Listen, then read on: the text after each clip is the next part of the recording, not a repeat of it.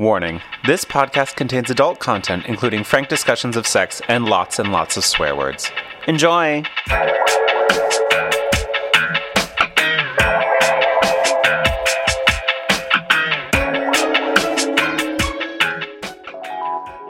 That's my girl, Catherine laughed against Marion's throat, letting her lips drag a few scant inches across Marion's skin.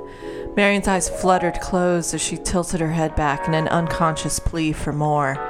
Catherine did not disappoint. She kissed with short, dry presses of her lips across Marion's throat, up to the hinge of her jaw, and back to the shell of her ear. Catherine pressed up on her toes, bringing their chests even more tightly together. Marion's breasts ached, and her cheeks burned with the knowledge of how quickly she was becoming wanton. Oh, hey, Claire. Yes? That was a, a saucy passage you got there. It was a saucy passage. But I feel like we should do the podcast. Wait, wait, wait. We have a podcast? We do. Oh, my God.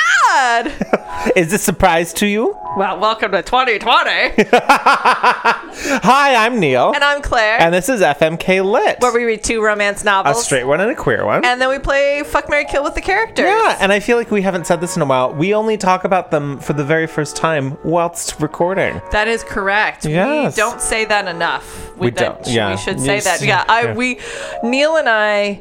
we'll look at each other in the face when we see each other and go, I want to talk about this book with you. So many things. Every once in a while, we'll text each other with like just like an O M G or something, mm-hmm, and the other mm-hmm. one knows. And the other one we knows. Know. Yep, we know. Yep, yep. We know.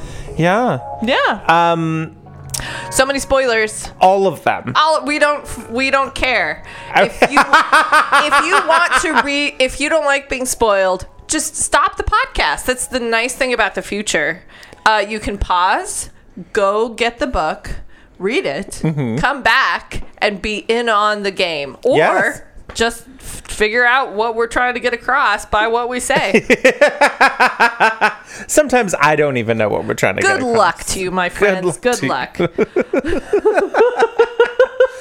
Claire, yes, you picked the the books this time. I did pick the books this time. What did we read? Okay, well, we were we were talking about American Girls in England. Uh huh. Is where uh-huh. we are, and we read How to Talk to Nice Nice English Girls: A Lesbian Historical Romance by Gretchen Evans, mm-hmm. and Across the Formidable Sea, Laura Elliott, Stratford, Book One, um, which is actually uh, by Claire Lam Lamminen.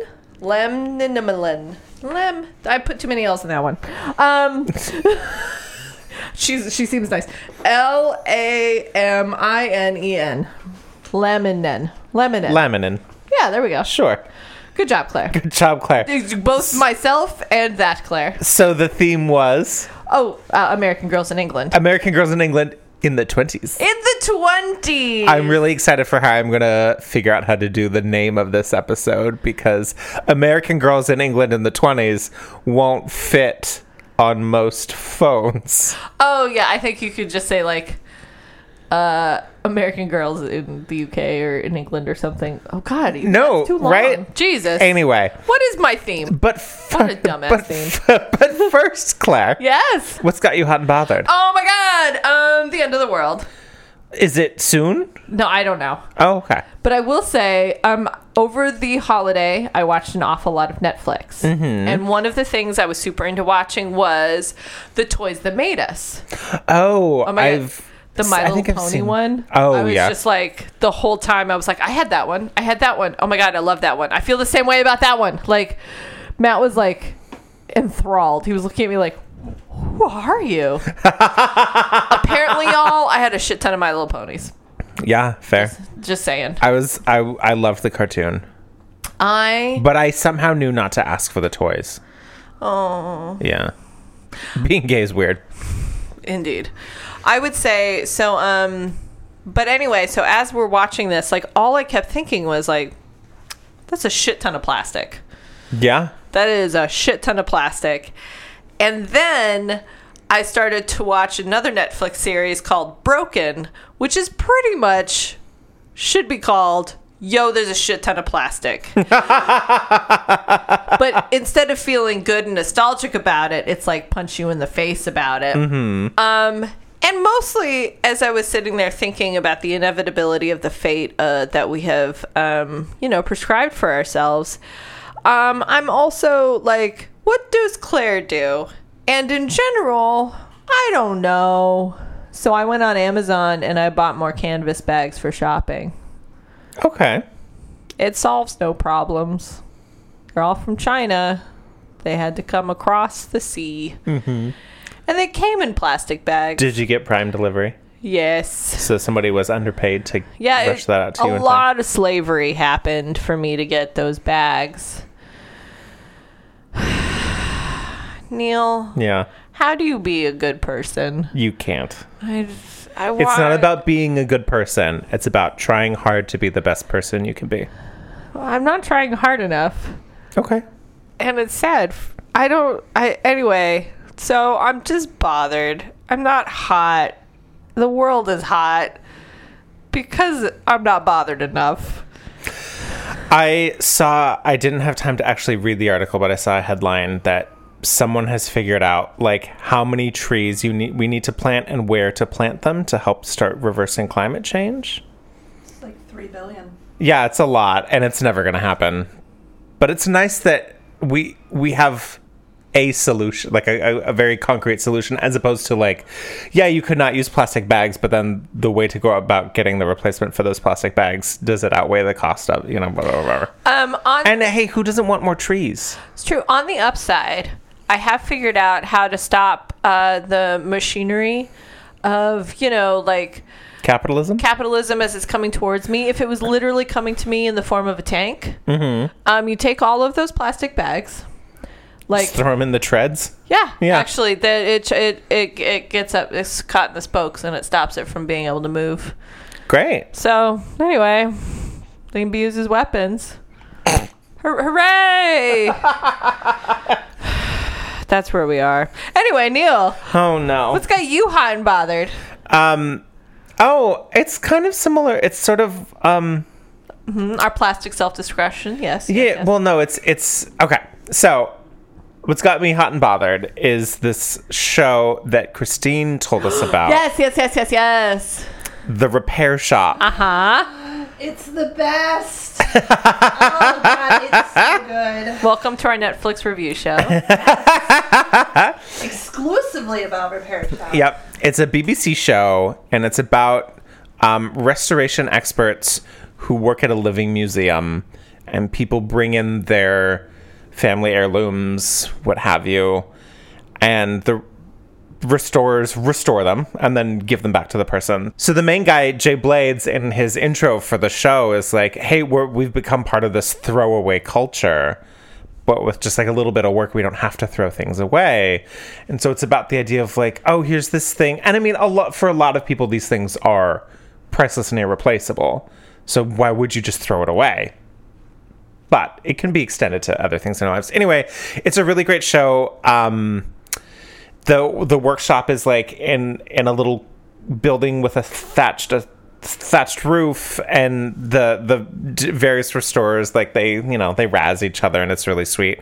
And you get to see the story behind the item, because the person bringing in is like, oh, here's the story behind it. You get to see them restore it, which I always find interesting. Like. Part of me likes to believe in an alternate life that I would have been like a, a painting restorer, just because it looks, even though it looks so tedious, it just looks so very interesting to me, just like matching colors and doing the, anyway. So you watch that whole process and the people sort of like talk us through it. And then you get to see the people's reactions when they get the thing back. And it's like happy, ugly crying on my couch all the time. Like... This is how I pitch people on it. In the first episode, there's a woman who brings in a clock that her dead, her blind father made that stopped working the day that he died fifteen years ago. And the it used to chime, this very specific chime, and like that's what she really remembered was the chime of this clock. And so she brings it in, and it's just like, I don't even care if it keeps time. I just want it to make the chime. And so you see them sort of restoring it, and it's a decent-sized clock. It's like a few feet tall, at least. Um, and so we see them restore it, and the, the clock guy has to sort of, like, look at the me- mechanisms to figure out what the chime is, like, so that he can recreate it, the you know, properly, and blah blah blah. And then we get to, they, you know, they, the woman comes back, they unveil the curtain, or the, you know, they take the, the fabric off, and she's like, oh, it looks so beautiful, but does it chime? And so they make it chime, and you see on her face, at the same time, you see all of these memories flooding back, and you also see that she had, in her heart, accepted that she was never going to hear this sound ever again. And now she's hearing it. And oh my God, I just, like, ugly cry on my couch all the time. And that's just, like, one of what, like, three things in that episode? Oh God, it's such a good show. It's so lovely and so wonderful. And some of the things that people bring in, it's just, like, dumb little stuff, but it's just, like, it means so much to them for so many reasons, and it's so beautiful. I would also, like, they never talk about the monetary value of it. Never, never once. Every once in a while they will say, like, that this does have high monetary value, or this is a valuable thing, but they never say how much, or they never say what it could get at market, mm-hmm. or they never say any of that. It's just that this is, and and that whether or not it's true that the people who are getting back their valued possession are happy to have it for, like, either the next generation mm-hmm. or because it was always a part of their lives and they're happy to have it back in their lives. Um, and even if it's not, like, an emotional thing, like, one of them was, like, a hay baler that that they just, that the Living Museum itself had. And yeah, they yeah, were just yeah. fixing it for the Living Museum. And she was just like, yeah, I think it'd be interesting for the kids to get back. And they just cleaned it up and fixed it, and then they baled some hay, and and the lady came back, she's like, oh, hooray. Oh, that's how that works. Very interesting. Bravo. Yeah, it's so, The Repair Shop, it's on Netflix. It's amazing. Yeah, it's absolutely amazing. It is very, very good. Uh, but uh-huh speaking of the U K, yes, let's us as American girls go over there in the twenties. Let's go over there. All right, let's get started. The first talk- book we're going to talk about is How to Talk to Nice English Girls, a Lesbian Historical Romance by Gretchen Evans. In the aftermath of the Great War, everything is changing, but not for Marion Fielding. Marion's life is quiet and predictable, and in the solitude of the English countryside where she plans to remain. But Marion's world is turned upside down when she meets a brash, confident Catherine Fuller. Catherine arrives at the Fieldings family estate for a wedding of Marion's sister and immediately shakes things up. Instead of keeping the ill-mannered American girl out of trouble, Marion finds herself magnetically drawn to Catherine's vivacious nature, and they are swept into a whirlwind of romance that will change both of their lives. Catherine's unconventional behavior and the pull of Marion's old life threaten to Uh, threaten their chance at happiness together, but these two women from different worlds will find a way to be together against all odds and expectations. How to Talk to Nice Girls is a steamy historical romance and a standalone novel with plenty of heat and definite H E A. So, Neil, mm-hmm. that's what that book says it's yeah. about. What is that book about? Um, mostly that. That's yeah. mostly accurate, I feel. No, I feel... There is definite heat. There is definite heat. And I, I also appreciate sometimes books don't say it's H E A. And mm-hmm. honestly, I kind of wish that some of them did, because I'm like, oh, I think you're a romance, but actually, I'm not really sure. And I want to know. Yeah. Because that's why I'm buying this thing. Yeah, yeah, yeah. And that's just for the podcast. Yeah. Okay. So, um, Marion is uh, a member of the, the landed gentry. Mm-hmm. Just after the Great War, um, and her sister is getting married, her older sister Cecilia, and around that time, as they're preparing for the wedding, um, her father has an American potential business partner coming over, because they're going to set up um, factories in somewhere, some small town close by. Yeah. Um, and Marion's like, that's not super great an idea. And then she finds out that the new brother-in-law is going to be taking over the business, and she's like, it's a terrible idea, he has no business business no- experience whatsoever. Right, but she keeps all this to herself. She keeps all this to herself because she knows that nobody's going right. to listen to her anyway. The sister is super pissed that dad's doing any sort of business dealings at her wedding. She's like, how dare he, it's my wedding. Right, which he actually isn't. It's just like, oh, the like he's doing the business stuff after the wedding, or like leading up to and after. Yeah, but she Still definitely doesn't the wedding. want these gauche Americans. These gauche the Americans, especially because the the the daughter Catherine has a bit of a reputation. Very much so. And um, Marion is uh, very smart. Mm-hmm. Um. And basically has resigned herself to the fact that she's going to basically take over the manor house and, like, run it f- for her mother when her mom doesn't want to or isn't capable of anymore. Right. Because Cecilia's going to get married and go move in with her husband, la-di-da. Um, and she's basically just like, yeah, the world's changing. I probably won't be living here the rest of my life because all the rich people we know are going broke. So I guess I'll just hang out here until I need to figure something else out. Yeah, and th- there's a definitely a sense at the very, very beginning of the book that she acknowledges at some point she may have to get married. But she doesn't look yeah. to that, and she's not no. thinking about it, and she's not searching it out. No. She's... It's not a high priority for her, and I feel like there is a little bit of an inkling in her. It's like, well, if I die a spinster, I guess that's what'll happen. Yeah. She's like, eh, whatever. It's right. There are worse things to, ha- to happen to a person. Um... And the whole time she's just like, oh my God, this wedding is so expensive and we don't have as much money as people think we do. What are you doing? Yep. Anyway, so then the Americans show up. Uh, Catherine is, she has the bob. She has the slim dresses. She is nineteen twenties, roaring twenties, mm-hmm. like flappered out at times. Because they're from New York, right? Yeah, they are yeah. from New York. She talks about jazz. She talks about jazz. She talks about New York clubs mm-hmm. all the time. She smokes cigarettes. She drinks liquor. She She sometimes wears trousers. Oh! Um... And so basically they're like, okay, Marion, we're expecting you to like keep an eye on Catherine and sort of like, you know, maybe you'll rub off on her and she can like not be such a, you know, such a girl about town, such a harlot.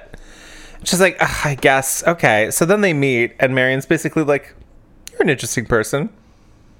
We're going to say, you don't seem quite so scandalous. Like, you're a little scandalous, but not nearly so scandalous as I was led to believe you yeah. were. One of my favorite things is, like, uh, she has red lipstick. Is that what people thought was scandalous? That, like, I don't understand. I, don't, I guess her dress is a little bit more low-cut than Yeah, and, mine, like, kind of shorter and, like, a little more form-fitting. But, but she's like, nice. But, like, that's what young girls here are wearing. Mm-hmm. Like, that, that fashion trend has made its way over here now, so I don't see what the... And then basically we just find out that Catherine Catherine's flaw is that she's impulsive and indiscreet. Yes. She just... She doesn't know when to not talk. And she doesn't know when to not say something. Yep. And that that is what gets her into trouble. Um, and there's a lot of, like, back and forth of them sort of getting to know each other. And them, like, they're... their relation their them as people sort of causing friction. And then eventually uh Catherine confesses to Marion that um she got kicked out of her school, not for like, you know, drinking, not for anything crazy. It's that like she started a relationship with this girl and they got caught in the act, and that's why she got kicked out. Yep. And by this point, Marion's like, I'm so attracted to her. I uh, guess. I don't know. Oh, like, man. This, this book, more than anything, is about Marion through her experiences with Catherine. It's, Catherine doesn't change her. It's her discovering herself mm-hmm. and what she wants. Yep. I one of the things I really liked is there wasn't ever a moment where she's like, oh, my God, am I attracted to girls? There was definitely, she's like, oh, no, that's what this feeling is. I've always had this feeling for ladies. Mm-hmm. But since I've never been attracted to men, but I was mm-hmm. told I was supposed to, mm-hmm. I just assumed sooner or later I'd feel that. Right. Turns out, I will not. Yep, yep. And there's a point, too, where, like, she'd been she'd been kissed by men before right. a couple times. And she's like, and it wasn't bad. It just, like, didn't do anything for me. And I guess... And she just assumed that that's what it was like until she met Catherine. She's like, and th- when they kiss, and she's like, oh no, that's what it's right. supposed to be like. Um, so yeah, I, oh, I really like this book. I yeah, um, I really did too. And this helped me discover. So for a very long time, I was like, oh, I just don't care about romance stories. And I discovered reading this book, I or not discovered, but realized about myself, that's not true. I just am really drawn to a very specific type of romance story. And um, this book reminded me in a lot of ways of Sarah Waters, who's one of my favorite authors. She wrote um, The Night Watch, um, the I think it's The Paying Guest, the Tipping the Velvet. She's she's a lesbian writer and yeah. writes historical queer female. There's always a romantic element, but then there's always something else going on too. Um, and and her stories are like this story in that it's not about the like the sudden realization or the sweeping emotions or anything like that. It's just the very quiet, gradual realization that absolutely everything has changed. And that I really like. Like, it's instead of the the the proclamation on the mountaintop or the like the rash act that we see in a lot of our things about like the, the very big emotions that they can't contain. It's like, oh no, no, no, no. It's these are very big emotions that they struggle so much to contain. And because it's so quiet and because it's so unspoken, it's just as life-shattering. And I really liked that. Um, well, yeah, I mean, this book reminded me a lot of E M. Forster. For, mm, yeah, yeah, yeah. For the same reasons. Like, so, it so, takes place at the same time period. It's also, I mean, like, E M. Forster also also had uh, what it was, Maurice, mm-hmm. and which is felt very, very yeah. similar in so many ways. And, um, but quiet English romances mm-hmm. that are earnest and longing, but also... Mm-hmm. It aren't, yeah, they aren't loud. Like, they yeah. shake the people to the core. Yes. Without, like, them screaming all the time. Mm-hmm. Yeah, and something that I really loved about this book, too, is that it's... So, Catherine is impulsive and indiscreet. And Marion's like, okay, that needs to change, but, like... I don't want to change her as a person. And it's, there's a quote, I, I like, was like, I want to read these quotes because I really enjoy them. Also, a lot of this book I highlighted with the note, like, lovely or nice, or just like some of the language is absolutely amazing. So there's a passage, the same impulsivity that led Catherine to smile up at her mischievously also led to the drinking and the talking out of turn. They could work together to tame it somewhat. Never completely, though. She would not see Catherine broken and cowed. Yeah. So it's like, I'm not trying to change you as a person. My love isn't going to fix you. It's just like, we, you just need to learn a little bit how to behave just like ever so slightly differently for both of us. Yes. Yeah. There was a... And it's not like... I, I, ugh, it's there so was lovely. A party late in the book where um, Catherine gets absolutely wasted. Mm-hmm. And she's she says it several times in other places too, but like, and that you can see that it's a little bit of a problem, but it's mostly because she's already an impulsive person who already has control self-control problems, and she on booze has no control, none, and like all impulsivity is out the window, and and so she gets too drunk at this party, and Um, Marion has to say to her, get drunk, drink if you want to, but you don't have to do this anymore. There is somebody now in that room who cares for you. There is somebody in that room you can go to that you don't have to hide from. There is something in that room that can keep your mind going. And then I thought that was me. And like, that was, it was just so sweet and honest. And mm-hmm. it's like, I'm not trying to make you not be that. It, like, all those things attract me to you. And it was just, it was great. Mm-hmm. But also, Catherine was the same thing to her. She's like, you don't have to be a loud person. You don't have to be brash. Mm-hmm. I know you already are those things in your own quiet way. Mm-hmm. That you already feel that and you already are larger than life. But you need to take responsibility for your life. Mm-hmm. Like... You can't just let everybody else control these things. Mm-hmm. You are a smart person. You, when something happens, you need to say something. Mm-hmm. And and like that was that was great. Yeah, there's a there's a bit towards the end after they've gotten together and we see the denouement, and they're sort of like, starting to fool around, and by now, of course, they know what the other likes. And so in the narrative, Marion's like, oh, I hope she does this. I want her to do this. I want her to do this. And she, like, indicates that non-verbally to Catherine, like, this is what I want you to do. And Catherine just sort of teases her, and it's like, you have to ask with words.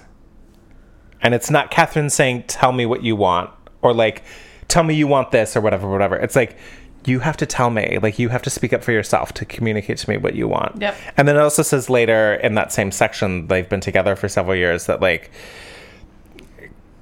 you know, Catherine comes home and Marion's just like, oh, and just starts kissing her. And, like, she never would have initiated to begin with, but because they've been together, like, Catherine's learned to be a bit more discreet, and Marion's learned to stand up for herself more. Yeah. Ah, uh, it was so lovely. Yeah, uh, no, it really was. And, like, there was other things that were also just as lovely without being overt. Like, um, it's obvious the butler is also queer. Oh, my God, yes. And that he recognizes that in her. Mm-hmm. But he's just sort of gently her ally. Mm-hmm. Like, I'm yeah. I'm just going to be here for you. And, and so, and that's obvious that they're friendly. Right. And then the more she realizes who she is, right. and she starts looking around and is like, Oh, oh, oh, oh. Oh, yeah. So the right when they get to the point where they realize that they're attracted to each other, Marion's father and then Catherine and her father are hiking over to where they're going to be setting up the factories. And um, Catherine writes Marion a letter through the butler, Daniels, that's basically like, I, w- I, I didn't want you to tell me that you loved me. I didn't want to tell you that I loved you because it was just so, like, impulsive. But now that I'm gone and you've had time to think about it, if you want us to make a go of this, come to wherever I am. And you can trust Daniels. He's a friend. Yes. And it's like, because yeah, he's a big old mo. Yeah. And then and- get, Marion's like, oh, see, oh, oh. And, oh! And Daniels is pretty much looking down at her going, mm-hmm. Mm-hmm. Also, we discover that Catherine's dad also doesn't care. Right. That, um, that it, it's not that he was upset that she is queer. It's like, oh, she found out, so now I have to, like, put up the front. And so, like, I have to take her out of the school. She got kicked out of the school. Right. And then there's this really lovely moment where he sort of picks up on what's going on between them. And he, like, pulls Marion aside and is like, I know that you want to take care of her, but she needs to take care of you too. And yeah. sometimes she needs a reminding of that. Yep. It's just like, oh God, this book. Oh yeah. That was, oh, so lovely. That was a, oh. that was a genuinely lovely moment. Yeah. And not only that, that I think, like, that was something that Catherine learned about her father through Marion, was that even though she understood that he was, you know, more progressive than other fathers mm-hmm. were, that through this, she also realized he wasn't going to abandon her. Yeah. And that that was important. Um, and Marion's parents, like, it was way more gray, but it was also sort of, you got the feeling that they were like, yeah, we were wondering when you were going to come around, yeah, realizing yeah. that that was what it, this all was about. We kind of hoped you just spinster it out, but, you know, whatever. whatever. But then we, we had the scene, which you see in a lot of books written before that take place in this in this time period or before, where she's with the sister walking around her sister's new garden or whatever, and the sister's like recently married, they're back from the honeymoon, and she's like, but don't you want all this, don't you want to be happy? Because, you know, for her this is the only way someone could possibly be happy. And then um Marion has this moment because, you know, Cecilia had just planted a garden, and she's like, whatever whatever grows in this garden wouldn't even match all the flowers that Catherine had drawn for her. And it's because Catherine would, like, draw roses mm-hmm. and things for her. And it was just like, she's like, oh, no, I realize now that you said that there are other ways to be happy. And I know what that is. And I'm going to go do that. Bye. Yep. Oh, it was so nice. Something I will say um, about this book is once they get together, the rest of the book is just, like, them being together. Like, nothing else really happens, and there's another, like, I don't know, twenty percent of the book left. And I got the sense that the writer was like, oh, now that they're together, I can't stand to do anything else to them. Yeah. And I feel the narrative suffered a little bit.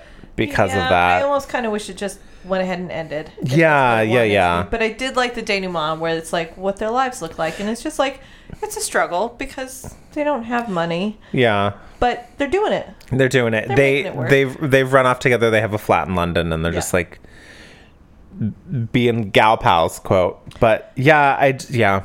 They're figuring it out. They're figuring it out. But yeah, it's just like, I, th- something, again, comparing this to Sarah Waters, is Sarah Waters' books, the love is so very quiet like this, but then at the same time, there's stuff happening on the outside, like externally, that helps to raise the stakes and like keeps the tension up. Yep. Even after, and sometimes it's not until after the women finally get together that shit kicks off.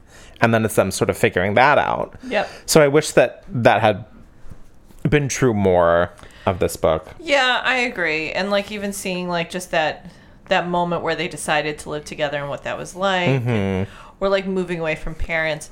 But uh, everything to that, like, yeah, once they got in that hotel and they were just going to be together, it was like, oh, okay, we're done. Mm-hmm. Uh, it's just now time for lots of sexy times, um, which is...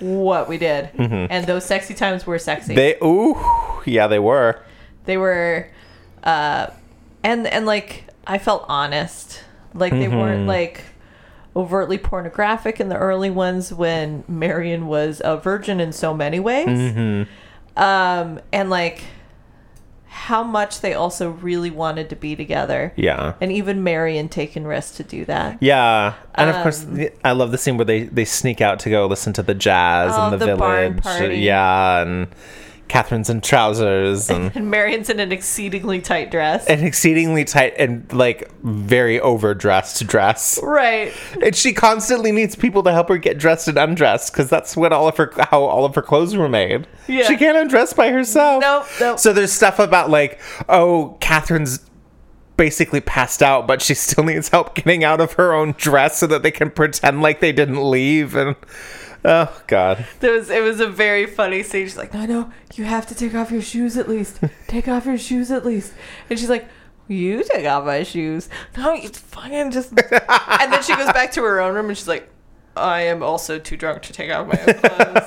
And Marion's like, oh, my God, am I going to have to rip this dress off? And then her maid comes in and just like, real quick and quiet, takes off her dress. Yeah. And then, like, oh, the maid totally knew too. Oh, God, yeah. Yeah. Um, I'd also like to read a little bit from the about the author section. Gretchen Evans is a married bisexual cis woman living in North Carolina. Great. Yep. Great. It's like, okay, these are things that we often have questions about, and here we are. And then also, um, though she's been writing fan fiction for more than a decade, How to Talk to Nice English Girls is her first original work. And honestly, like, that scans. Job. That scans. I mean, I, I can feel like the, I can feel like the fanfic quality again. Mm-hmm. E M. Forster. Yeah, yeah. Like. But honestly, I thought it was well done. Her language is like her prose is parts of it are just so beautiful. It was, and I, it was like it was exactly the tone I wanted from this theme, mm-hmm. which was like mm-hmm. this quiet English countryside feel, this post-war like mm-hmm. Art Deco sort of mm-hmm. sense, and like. Um, the American comes in and shakes things up yeah. with her jazz and her bobbed hair and her red lipstick. Exactly. Mm-hmm. No, and it was beautiful. It felt luscious at times. There was one of the early scenes when they're just getting together. They're not even together yet. They're just talking. And they're out in the garden and in the grass. And, and like, Catherine's just sprawled out in the grass. And she's like, no, come sit next to me. And Marion just kicks off her shoes and does it without thinking. And then mm-hmm. when she gets down, she's like, I have literally never done this before. And I would never do it. But her lips are so pretty. And then she's like, oh, why am I thinking that? Oh, oh I, hmm. And then, and, and then Catherine looks over to her and smiles and is like, I know you. And it's like, oh, and it's just like that. Oh, yeah, simple... Catherine clocks her right away. Oh, right She's away. Like, oh, yeah, I, I, you know, I'm always getting into trouble. Could you help me find some trouble? And How Marion's can we get like, into trouble around here? He's like, no, my job is to keep you out of trouble. And Catherine's like, no, no, let's get into trouble. Wink, wink, wink, wink. And Marion's like, um, is there something wrong with your eye? And then she's thinking in her head, like, I'm not going to tell her that um, she really needs to stay out of trouble. because I wanted her to stay close to the house so we can maybe make out. I thought that in my head. oh, oh, that's what she meant by trouble. I get yeah. it. Oh, it was adorable and lovely. I like this book very, very much. It was so I lovely. mean, I, I can't recommend it enough. Yeah. All right, that was that book. That was that book. Across the Formidable Sea, Laura Elliott's Stratford Book One by Claire M. Lamminen. The death of her beloved father changes Laura Elliott's life irrevocably. The spirited young American has barely begun to recover from her loss when her mother remarries to a British earl. The two of them are whisked across the Atlantic to the great expanses of Coventry, where Laura finds herself adrift in high society, unable to fit in and lonelier than she's ever been. Then, two new people enter her life and turn her world on its ear. Her stepfather's new accountant, the handsome and accomplished Graham, shows her the kindness she has been missing since arriving in England. But Sarah Byrne, a modern young woman from the toughest part of Birmingham and youngest sister of its notorious crime family, has intentions of pulling Laura in an entirely different direction. As Laura manages her new friendships, she finds herself faced with the questions that plague twenty-year-olds in every era: who she is, what home means to her, and what the consequences of her choices will be. I have to say, sorry, I just have to interject. This is my first time reading this description. It sounds like she has to decide between falling in love with Graham or falling in love with Sarah, and that's not what it is, and that makes me angry. Yeah, yeah, uh, yeah, that is... I mean, she does have to f- choose between two people. Yes. But it's not Sarah. It's not Sarah. Um. So, Claire, tell us what happens. Oh, my gosh. Okay. Okay. First of all, this makes it sound like she just moved to England. No. She's been in England for ten years now? Something like that, yeah. And um, ah, there was numerous times I had to shout at the book, get the fuck over it already. Get the fuck over it already! I was so upset. I was like, come on, girl. What I did appreciate was, like, as far as a character's arc goes, mm-hmm. and now... it's hard because a lot of times we say, like, oh, unlikable main characters, mm-hmm. because she stays in the unlikable zone on purpose for a long time. Yeah. And the author obviously intended it that way, that she is being childish, that she is being stubborn, that she isn't thinking out these choices well enough, and that she is being sulky without reason. Mm-hmm. And so, like, the author's like, yeah, no, this girl's a mess. The thing is, for, for for a lot of the book, she actually is very... Uh, self-aware. She's very, um, she notices things very, what's that word? Not, uh, I, I don't know. I yeah. don't know. You just notice. Perceptive. Things. There we go. There we She's go. very perceptive, except when it comes to her relationship with her mother and her stepfather. Yeah. Like everything else in the world, she thinks on her feet. She's able to figure her shit out, but then she just decides that I can understand at the beginning that she's, like, throwing tantrums with her mother and her stepfather, but it's ten years later, and her stepfather is the nicest guy. Oh, he is exceedingly all, nice. All he wants is for her to feel welcome in his home. Yep. He's not even trying to replace her dead father. Nope. He and just he never wants her. Says that kind of stuff. No, anything. Never once. He just wants her to feel welcomed and loved. Yep. But she refuses. She categorically refuses. She literally refuses. Yes. And her mother is difficult. Oh, no. Her mother's a straight-up bitch, we find out at the end. But, but then her mother just flat-out says, like, we... I my responsibility is to support us, and I can't do that alone, so I'm getting married. Right. And Laura doesn't forgive her. No. Until towards the end of the book. Right. In an actually very interesting moment that kind of does pay off. Agreed. Yeah. one hundred percent. Okay, so things that I loved about this book. One, this was our first real... love triangle. Mm-hmm. And let me tell you what, I love a love triangle. So I have, I hate most love triangles because there's one guy is always the obvious choice. Right. It's always like the nice guy and the garbage bad boy. Right. Both of these guys, like, and, and, and I, the writer's really good about, like, oh, no, obviously she needs to be with this one. And then something happens. It's like, no, no, no, she's got to be with the other one. And each of those things is progressively, like, higher stakes. Yes. So I understood her trying to decide between the two. Yes. And it was hard. I, it was. The whole book, I was just like... I was flip-flopping all the time. Um, same. I couldn't decide who she should have been with. Same. That is such a good love triangle. Yes, it was done very well. Very well. And it's like two obvious different lives even. Mm-hmm. And you don't know which life mm-hmm. she should be in. Ugh, that yeah. was mwah. Yeah. Mwah. And I think too, this, so she was born Laura Elliott. Mm-hmm. And then when her mother remarried, she kept her father's name, but then took her stepfather's name. So her Laura, her name is Laura Elliott Stratford. And she thinks of herself as Laura Elliott and Laura Stratford. Yes. She thinks of herself as these two very different people, and both have pros and cons. And then she sees one love choice as what Laura, Str- Laura Stratford would do, and one love choice is what Laura Elliott would do. Yes. And she she's aware enough to be like, this is how I'm feeling, and like, this is how I'm choosing to understand this conflict within yes. myself. And it felt so grounded in what was happening in the book. Yes. Yeah. Oh my God. No, okay. So very quick sum up. Um, yeah. Laura's living in the Duke's house. They are not a family who's having money troubles in this post-war no. England. They are fine. They know people who are. Yeah. But, but they are not. It's not them. They're fine. Um, mm-hmm. She has a stepbrother now uh-huh. who's younger, and she loves dearly. Mm-hmm. Um, and is also sort of his primary like tutor. Yeah, that's what I mean. Yeah. Like half-brother, half-tutor, whatever. No, she's a full tutor. She's for half-brother. her half-brother. um, so... Um, uh, her family, she like her family recognizes that she maybe needs to get married sooner or later. So mm-hmm. they're trying to hook her up with people, and she's not having it. At this point, they just want to marry her off to anyone. Right. Just be happy about something, because she mopes around the house. She's Constantly. emo, emo, emo. Emo, emo, emo, except with horses. Except, and she does love her half-brother. She is a horse girl. She is a horse girl. She loves them horses. Um, she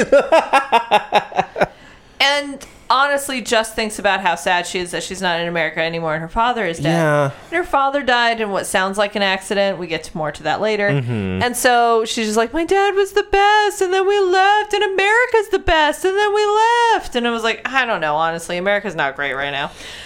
So also, they were like, he was a he was a doctor, right? A lawyer. A lawyer, but like they were like way out there. Oh yeah. In the barely settled West. Uh, not, I mean, like not. They were in the South. They were in Virginia, were West good. Virginia. Yeah, one of those. But like at a time when, and there was no, like they were way post, out in the post-Civil War. Oh, okay.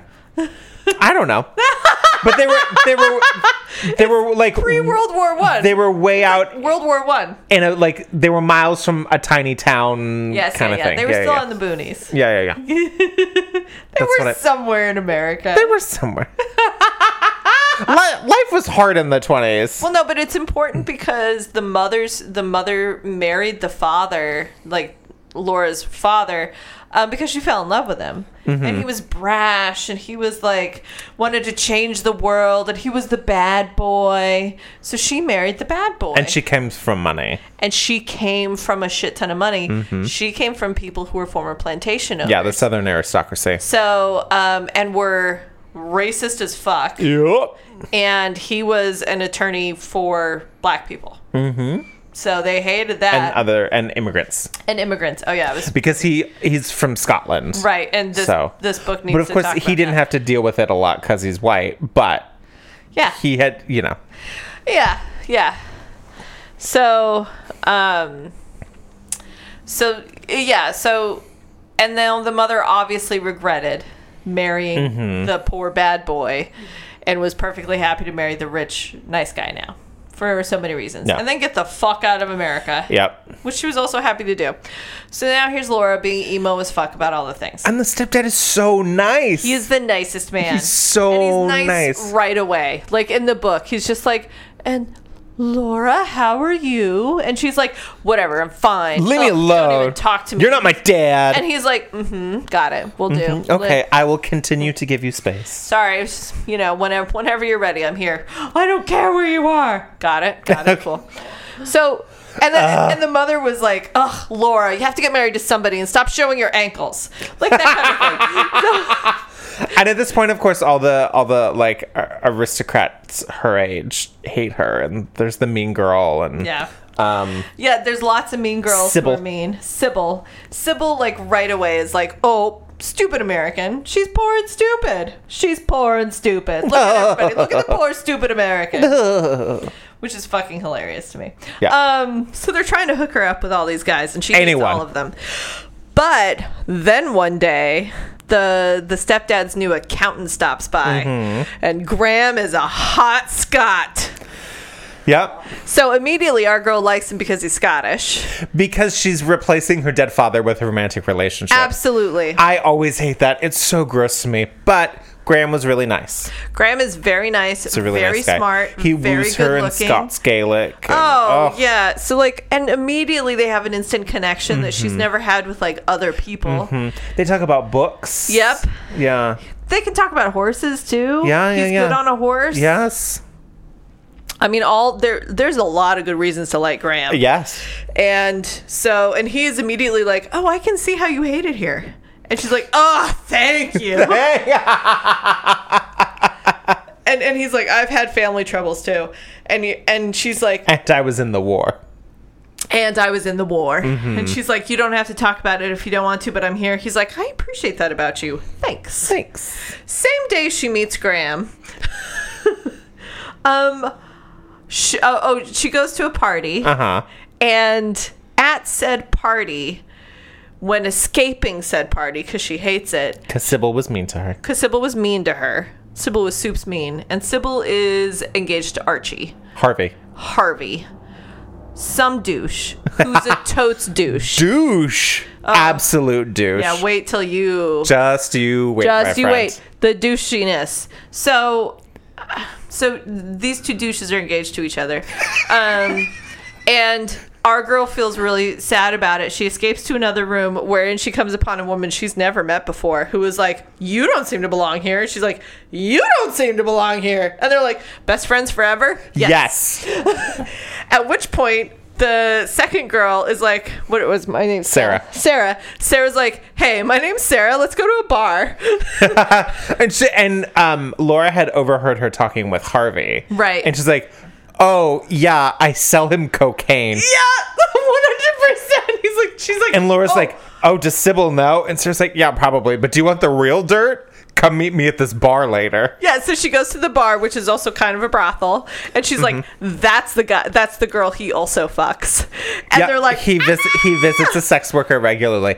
And there's one point, too, I really appreciated this, that Laura was like, ooh, ooh, sex workers. And Sarah's like, I mean, everybody's got to make money, and you got to be really brave to do that. And Laura's like, yep, you're right. You were correct. I never thought of it that way.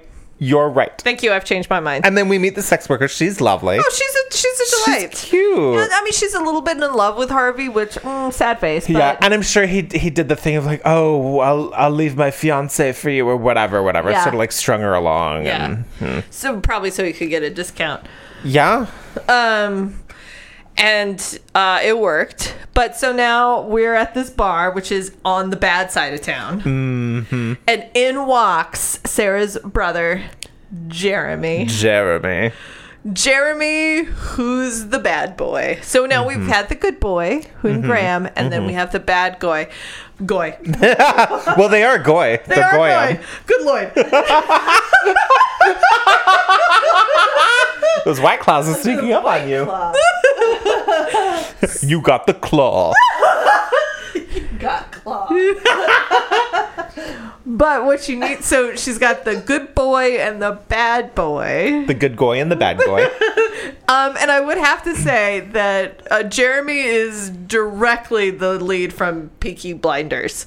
Like, uh, I've never seen it. Oh, it's very much, it is also nineteen twenties except London, and it's all like this crime family, mm-hmm, mm-hmm. and uh the lead is Soup's hot, very angsty, into horses. Uh-huh. So I'm positive this is like a little bit of fanfic. Sure, sure, sure. Which is fine, Which because is fine. I was in that mindset, so it's okay. And the thing is that I really like about him, yeah, so he's he and Sarah are part of this crime family in Birmingham, and he's the bad boy, not because he's an asshole or does all the things that bad boys do. He's actually a very nice person. Oh, yeah. But he's just caught up in this crime family, and being with him is very dangerous. And he flat out tells Laura, he's like, this isn't ever going to happen. Like, I think you're hot. This isn't ever going to happen because you come from money and I come from this crime family, and it's exceedingly dangerous. Yep. but you're real pretty. Oh my Can God. I get you a horse? And they're like immediately attracted to each mm-hmm, other, except he's mm-hmm. attracted to her in that way that it's like that you gotta love a bad boy for being attracted to you. So the good boy is like, oh my God, you're so pretty and attractive, and then we're gonna talk for a long time. The bad boy is like, you're hot. What does that mean to me? Nothing. I'm going, I'm going into the other room and we won't see each other for a while, but you won't stop thinking about me. And you're like, yes, I'm doing that. Why is this happening to me? Ah, feels. Yeah, no, it was great. Yep. Yep. And she's like, oh, I hate that Jeremy. Why am I still thinking about him? Girl, you Girl. don't even know. You don't even know. Um, so yeah, so then ensues like these two lives. One, she's living where she's kind of crimey. And yeah, yeah. But, okay, her plan. So, Sarah is like, so you hate that bitch Sybil. Should we do something to get back? And she's like, yes. So, they have the the sex worker write Harvey a note. Mm-hmm. On... Th- and this was this threw me off a little bit, on the bar's letterhead, and I was like, they don't have fucking letterhead, give me a goddamn break. What? But whatever. Or on their napkins, and they were printed napkins with the name of the bar on it, something. And I was still like, no, no. Well, I, I um uh, not in the bad part of town of the nineteen twenties where it's also a brothel. No, that's no, not happening. But I mean, like, it was a quote hotel, wasn't it? So that the so that the possibly, I still think it was too much. Yeah, sure, it sure, doesn't sure, really. Sure. Matter. It doesn't really matter. So they have her write Harvey a note that's like, "Come see me after I can't get you off my mind" or something. And sex worker, who now is completely in on what's happening with Harvey, is like, "That son of a bitch, I'll do whatever." So she writes the note, hearts and kisses, whatever. And so then our girl, Laura, has to slip it into Harvey's, like, coat, coat pocket or something. But she also wants this to be public. So what she's, she's so they're going to do a thing. So at the next party... That's right. I've heard. Oh, yeah. At the next party, she slips it in the coat. And then there's some sort of kerfuffle. I don't really quite remember.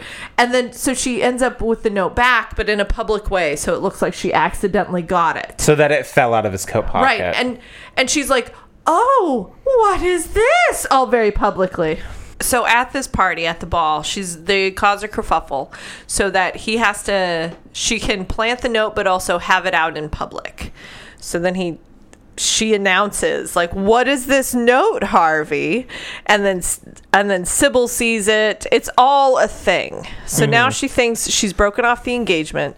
In a way, she sort of feels like she's embarrassed Sybil, mm-hmm. but she's also saved her from a bad marriage. Yeah, yeah, yeah. So she feels good about herself. Right. She's for- like, as much as I don't like Sybil, I don't think she should be married to a coke addict who frequents brothels. Right. Fair. Yeah. But she's also real happy to embarrass Sybil publicly. Yeah, because Sybil's a bitch. Which also happens. Yeah. So, but then things take a turn. Oh, no. For the douche. Uh-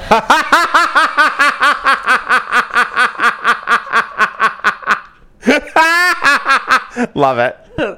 Oh. Thank you. Oates and Gar uh, uh, Garfunkel and Oates. Oh, okay. That's where that song comes from. Everybody should look that up. Garfunkel and Oates, Turn for the Douche. So then uh, we get into a back room and Harvey figures out what's going on and he's pissed about it. And at that point, Sarah's also there because Sarah's like being helpful in this endeavor. Sarah's the best. Um, there's a struggle. Harvey's going to kill Sarah because they think Sarah is the one that's like in charge of all this. And then our girl Laura has to break it up. And then he almost kills Laura. Mm-hmm. Like he's strangling her. And all of this is after the sex worker showed up dead. Oh my God. That's yes, right. I'm I, sorry. I skipped a yeah, part. I think her name was Evelyn, the sex worker. Right. She ends oh, up dead. Oh my God. And they're like, And and they're like, oh, that's sad. I mean, like, that happens, but, but it was she was obviously... Blah, blah, blah. And Laura's like, no, my God, it was Harvey. Right. And they're like, haha. So then that's part of they concoct this plan. Right. To, like, Jeremy and the brothers are going to rough him up a little bit to teach him a lesson. Right. But then, like, Sarah and Laura gets caught up in it. And then the brother shows up and he yeah. kills Harvey. Yeah. And then they Harvey have to was... dump the body and they're going to blame it on the Italian mob. Yeah. Because Harvey was, like... strangling Laura, yeah. right? Yeah. Because he, he confessed, like, oh, who the fuck cares about a prostitute? I can do whatever I want. You ruined my life. You ruined my life because I'm a straight white guy with privilege, so I don't need to take responsibility for anything. Um, and then, like, something happened that the brothers didn't show up on time. And to save Laura's life, Jeremy shoots Harvey in the head. And bits of his blood and brain get all over Laura. And at this point in the book, we're like, oh, obviously she's going to be with Jeremy. And then that happens, and we're like, she should not be with Jeremy. And she realizes, she's like, I don't want to be murdered by accident. I shouldn't be with this guy. And Jeremy's also like, yeah, see, I told you we should not be together. Um, and and now she has to go through her regular life as mm-hmm. if she didn't have blood and brains on her the night before. Unless she wasn't ex- as if she was an accessory to a murder. Um, and it is hard. Yeah. It is a struggle. And the whole time Graham's like, are you all right? She's like, I'm worried. And she's like, mm-hmm, everything's fine. I'm just freaking out internally, so no worries. No worries. Don't worry about it. And then he has a secret that he won't tell her. And then she gets all pissy that he won't tell her. Yeah, that was real weird. That was real weird. Like, and his secret is pretty much just that he has P T S D. He has P T S D, but because it's the twenties, nobody understands or cares. Right. And he doesn't want to tell her that. But she would get it by now. Right. And the thing, too, she's like, I, she confides in George, her stepdad. Like, I can't believe he won't tell me. Ah! And George is like, you have to let him tell you when he's ready. And she's like, fine, I guess. No, he's right. But I'm still so frustrated about it. Also, I was wearing brains earlier. Right. And then oh, some of the crime thing. Stuff she's doing is helping Jeremy, like, fix horse races. So oh, that's right. She was spying on so the... She's spying on, on different yeah. horse things, like she's because she in, knows all the people in the county who own horses, right? So she can go and ask questions and they'll answer her because she's just some lady. And so she asks George, she's like, I'm thinking about buying a horse, could you take me around? And he's like, I love horses, I would buy you how many ever horses you wanted because I want to buy your love, so yeah can we, so yeah let's do let's, let's do this horses. Let's do this together. And then she's in the car with him and she's like, oh, George isn't too bad. And the we the readers are like, yeah, we know. Ugh. And George looks at her, he's like, you know, I, I just want you to know, I know you're not happy here. And she goes, oh, you've recognized, you've seen that? And she, he's like, but I know that you will find happiness because you are a strong, good person. And so I know you're not happy now, but you will be happy.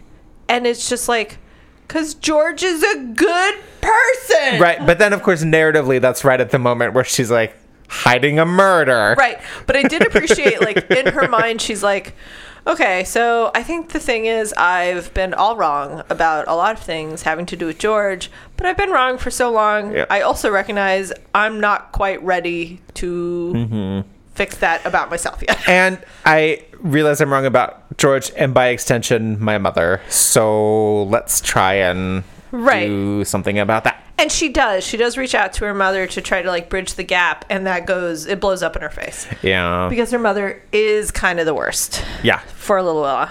But so now, now she's got this hot and heavy thing going on with Jeremy where it's like, uh, do, don't do, do, don't do. Like, mu- like must, can't. Mm-hmm. And it's back and forth and they're caught up in murders and he knows everything about her life. And she, every time she's with Graham, she's completely in love with Graham when she's with him. Mm-hmm. And it's quite obvious that he's getting ready to propose to her. Right. And then he does propose. Mm-hmm. And then... And then she says yes. She does say yes. And she means it when she says it. Yeah, because at this point she's like, I can't deal with Jeremy. The Italians are involved now. I just... Like, I'm going to miss Sarah, obviously. Also, at this point, she's, she's met... Jeremy's mother, the matriarch of the crime family, Vera. And Vera was not friendly to her, so she's like, I don't... Everyone's like, you don't belong here, posh. She's like, okay, yeah, that's fair. That's fair. I love Graham. And, like, she kept talking about how she'd still have to, like, be part of society. And I'm just like, you're married to an accountant. Nobody gives a shit about you anymore. Yeah, she kept saying that. I was like, uh, he's not a part of society. No, because she has... Because George has a son, her younger brother. He's going to inherit everything. Yeah. Nobody gives a shit about Laura anymore. Right. So that anyway, was... Anyway, but it, was, it's also, like... She felt like she was betraying the... uh, memory of her father by choosing to like stay in England. Yeah, and that as opposed to work. That working was the to, worst. I didn't understand that at all. And then very also, conveniently near the end, we find out that Jeremy and his family are planning on moving back to America, to New York. Oh well, not, they're not moving back. Like that, they're, they're moving. They're to, immigrating. They're immigrating. I did appreciate that when she was having the heart to heart with George, he's like, "Oh, I know you want to go back to America. I'm surprised you haven't done that yet." And she's like, "Yeah, what?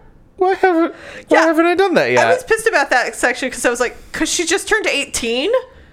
When exactly was she supposed to do this?" Like at what point at sixteen, she's like, "Screw you all. I'm taking a hundred pounds and moving back on my own." What the well, fuck? Yeah. I guess she could move back in with her Southern family, but she hated them. Yeah. Or had strange feelings. Anyway. Anyway. Like I didn't like the attraction to America. Like I, like I understand a love of home country and feeling like an alien in another, but she didn't talk about America in such a way so that it felt like that was her home. It was just an opposite of where she was. It was, it was, yeah, it was just a place where she was happy with her father. As a child. As a child. And I did appreciate, too, when she was like, when she made the decision to, to go with Jeremy's family to New York, that she's like, I hope, I hope, I mean, like, it's been a long time, and also I was living in, like, rural Virginia.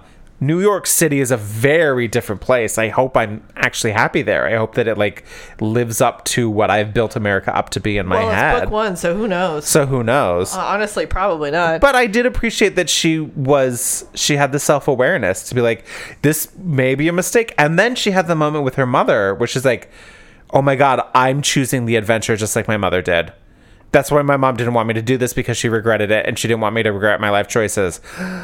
Oh, she does care about me. Shit. Yeah. So, and that's when we get to like the will I, won't I with the two men. And so then it's like becomes, it's really obvious. Like, like she plays it to the wire. Like you do not know which guy she's going to pick mm-hmm. for a really long time. But then you're pretty sure, oh, she's meant to be with Jeremy. She's just going to pick the Scotsman.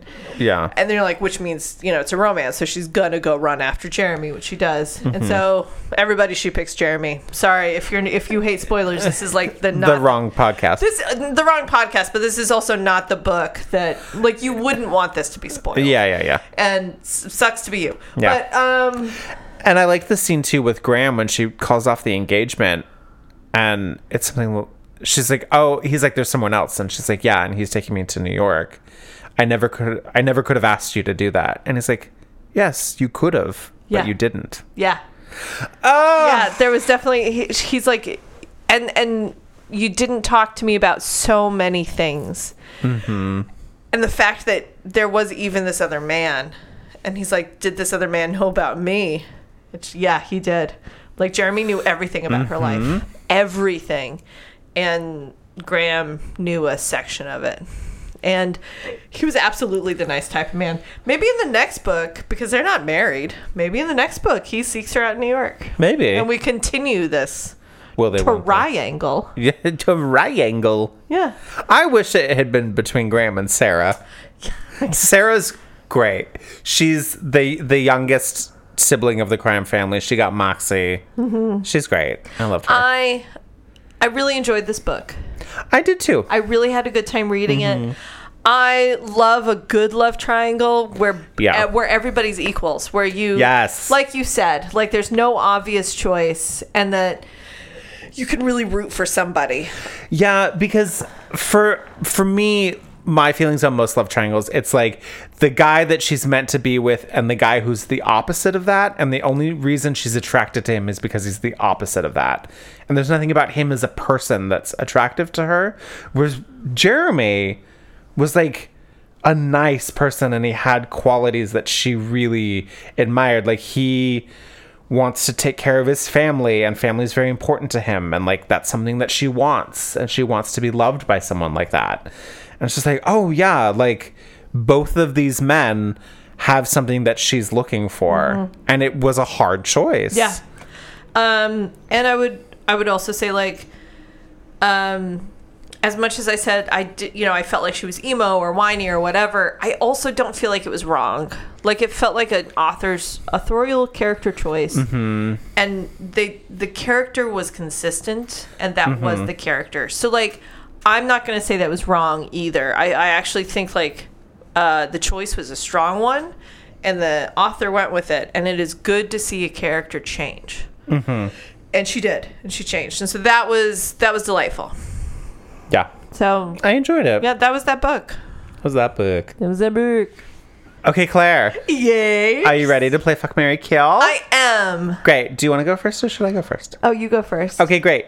Claire. Yes. Fuck, Marry, Kill. Uh-huh. Sarah. Uh-huh. The young daughter of the crime family. Yes, yes. Catherine. Uh-huh. The brass American with the bobbed hair. Or George. Laura's stepfather. Oh, wow. That's interesting. Um, oh, I'm marrying George. Okay. Because, yeah, I'd be with him forever. He sounds very nice. He's sure, sure. very rich. It sounds like he's a little bit handsome. Like, like even she thought, Laura thought, I get it. Yeah. Yeah, when we see the, the scene where she's first introduced to him, and it's like, oh, I see why mom's buzzing around this guy. Yeah. He's rich and good looking. Yeah. She gets it. So, you know, yeah, I'm going to marry him. Oh, oh, goodness. Oh, you know, I, oh, ah. Uh, okay, no, I'm, I have to fuck Catherine because one, she seems to know what she's doing. Yeah. Two, she's great. She just seems like a great person. Yeah. Like, really. I, I'm going to kill Sarah, but not because I want to. No, because you have to, sadly. Because uh, sadly, that is the way the game is played. Yeah. But yeah. That's, she's great. I love oh, Sarah. She's great. Um, I would, hmm, I would marry Catherine. Uh-huh.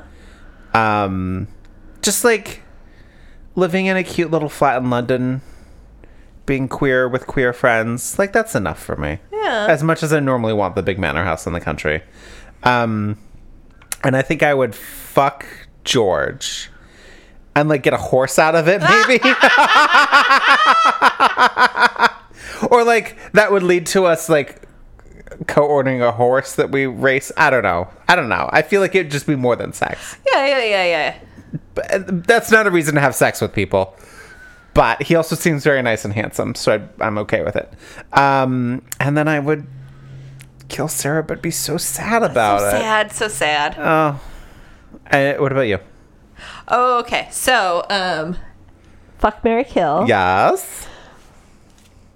The bad boy. Uh-huh. The good boy. Uh-huh. The helper boy. Okay.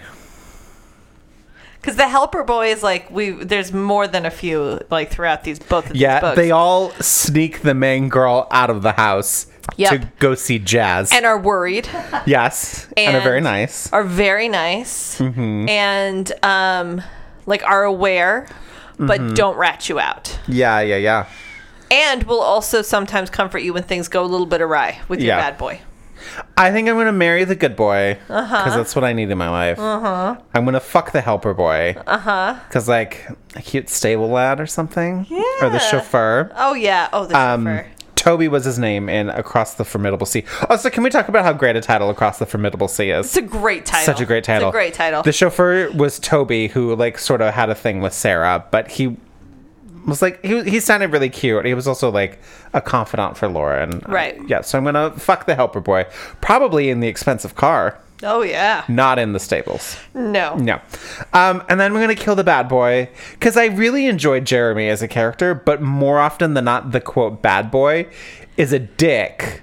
But because he's attractive and eschews society's rules, that's forgiven for some reason. And I don't agree with that at all. Fair. Um, but I'm going to fuck the bad boy. I knew you would. I mean, I'm just going to dig right into that.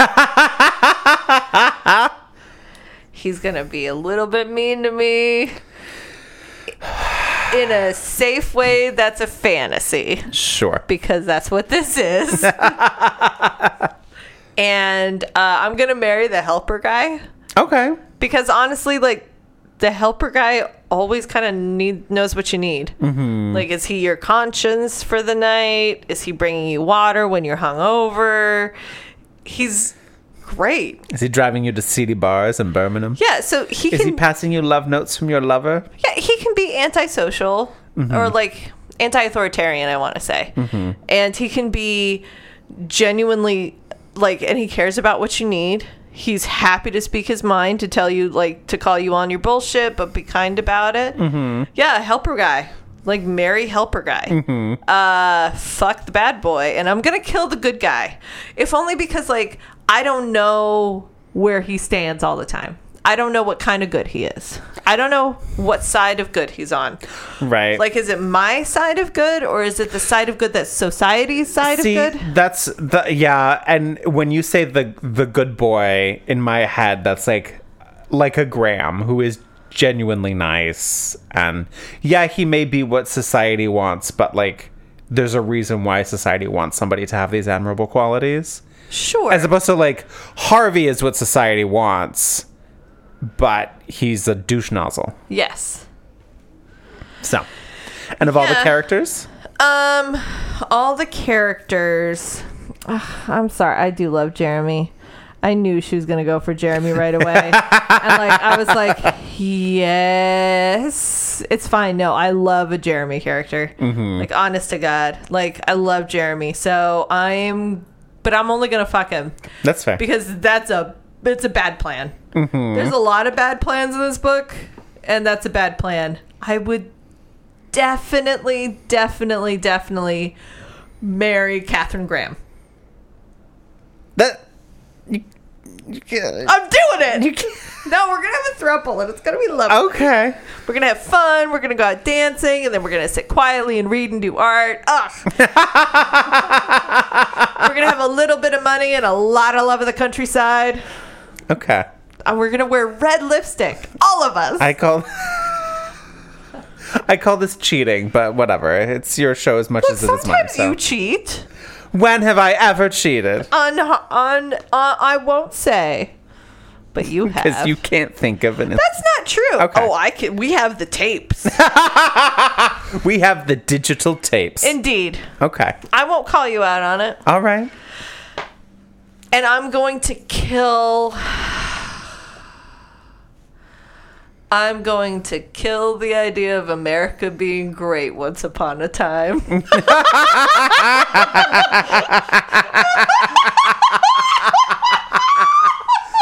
Oh. So here's for, the... Th- for unknown reasons. So here's I'm not th- even going to explain. If Here's the thing. If you are rich... and straight, and of the ethnic majority of that country, every country is great. Oh, yeah. Yeah. But, mm. Meh. Meh. Meh. Okay. um, I'm sorry I cheated. No, you're not. No. That's fine. um, so I'm going to fuck Catherine. Uh-huh. I think it's going to start with us going to a jazz club. Oh, fun times. It's going to be so much fun. Um, I'm going to marry Graham. Because he was nice and Scottish. He did have red hair. And he did have red hair. It was so cute. Um, and then I'm going to kill Harvey. Which is fine. Oh. Because it happens. Oh, Harvey. And he's a garbage person. He, he is a garbage person. And it, it is fine to do cocaine, but he's obviously an addict. Right. Who and it's... is selfish and puts other people in danger for his habit. Yes. Mm-hmm. Mm-hmm. Yeah. He also murdered a sex worker. He also murdered someone, yeah. Yeah. Yeah. Yeah. So, fuck that guy. Fuck that uh, guy. And the books? Oh. Uh, I am going to fuck the Formidable Sea mm-hmm. with Joy. Yes. And I am going to... I'm going to marry... I'm going to marry How to Talk to Nice English Girls. Oh. Also um, a good title, honestly. It is a good title. I'm going to marry it. I I really liked it. I actually yeah. do kind of want to read it again.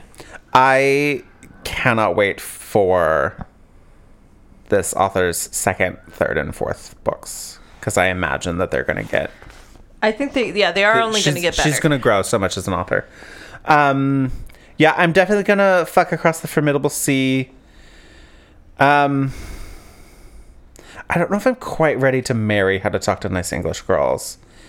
Because once they got together... See, if once they got together, there was, like, a murder or a mafioso or something to, like, propel the, the book through to the end, then I would marry it. Yeah. It just, they're just... For me, there needed to be one more external conflict. Other than her convincing her dad to let her take Catherine around Europe. Which... Sure, that's interesting, but it, like that that can't be the climactic action. Yeah, I mean, like what? Yeah, it just it didn't quite wrap it up right. But the scene in the grass. Scene in the grass. Some of this language, uh, it's yeah. it's amazing. It's wonderful. I I want to date it for a very long time. Oh yeah, that yeah, sounds yeah, yeah, yeah. And yeah. I cannot wait to see more by this writer. With this writer. Great. Well. Oh. Should we talk about what's next? Yes, it's time yes. for our favorite game, Christine Guess. All right, so I picked the books for next time. You'll probably be able to figure it out pretty soon. You say that every time. Okay. Yes. I didn't even get the one that we just talked about the authors. It's it's fine. Okay, so the first book is... Wolf Signs, Granite Lake Wolves, Book One by Vivian Arend, I'll say her name is. And the other one is The Midnight Hunt by L L. Rand. Werewolves. Yes. Yes! Yeah, yeah, yeah, yeah. I'm sorry, The Midnight Hunt, Midnight Hunters, Book One nice. By L L. Rand. Yeah, we're doing werewolves. This is the only time I've ever gotten. Yes! I'm so excited. Did you assume... You assumed, Claire, that it was werewolves. Oh, correct? Yeah, yeah, yeah, yeah, yeah, yeah, yeah, yeah, yeah. Like, I, I mean, like from like the Wolf Signs. Wolf Signs. I, I mean, like, like, yeah, yeah. Mm-hmm. Um, so I'm excited because the queer one that I picked is lesbian werewolves. Yay! Ah! Yeah. And I'm excited. Um, Wolf Signs. That's the straight one, but the female lead is deaf, and we've not had a deaf character before. Interesting. So I'm really excited about that. I have a lesbian werewolf T-shirt I will wear on the day. Do you? I do. Have I ever seen it? No, it's new. Oh, I'm so excited. Lesbian werewolves. Ooh. Okay. Okay, great. So, thank you, Claire. Thank you, Neil. Thanks, Christine. Thank you. Thank you, Christine. Thank you, authors. Thank you, authors. Thank you, listeners. Thank you, listeners. uh, Thank you, White Claw. Fuck, can I just say how angry I am that we are those hipsters? I know, but it's good. It's, it wasn't terrible. I'm going to drink some more. Anyway. uh, please, if you like what we do, tell your friends. Spread the word. Yeah, we're on a, we're on one of the socials. Oh, you have to guess which one. No, we're on Twitter. That's so good for branding. Yeah. Market let, outreach. Let it never be said that Claire Rice is not good at branding. uh, no, we're on Twitter. Uh, and yeah, um, again, I think if you haven't listened to the to our last show or an earlier show uh, where we talked about R W A, like you also know that sooner or later we'll be getting up a Patreon, and we're looking forward to that. Mm-hmm, um, mm-hmm. And keep your ear out for live events that are coming up. So I guess that's all we have to say, except... Except... Keep...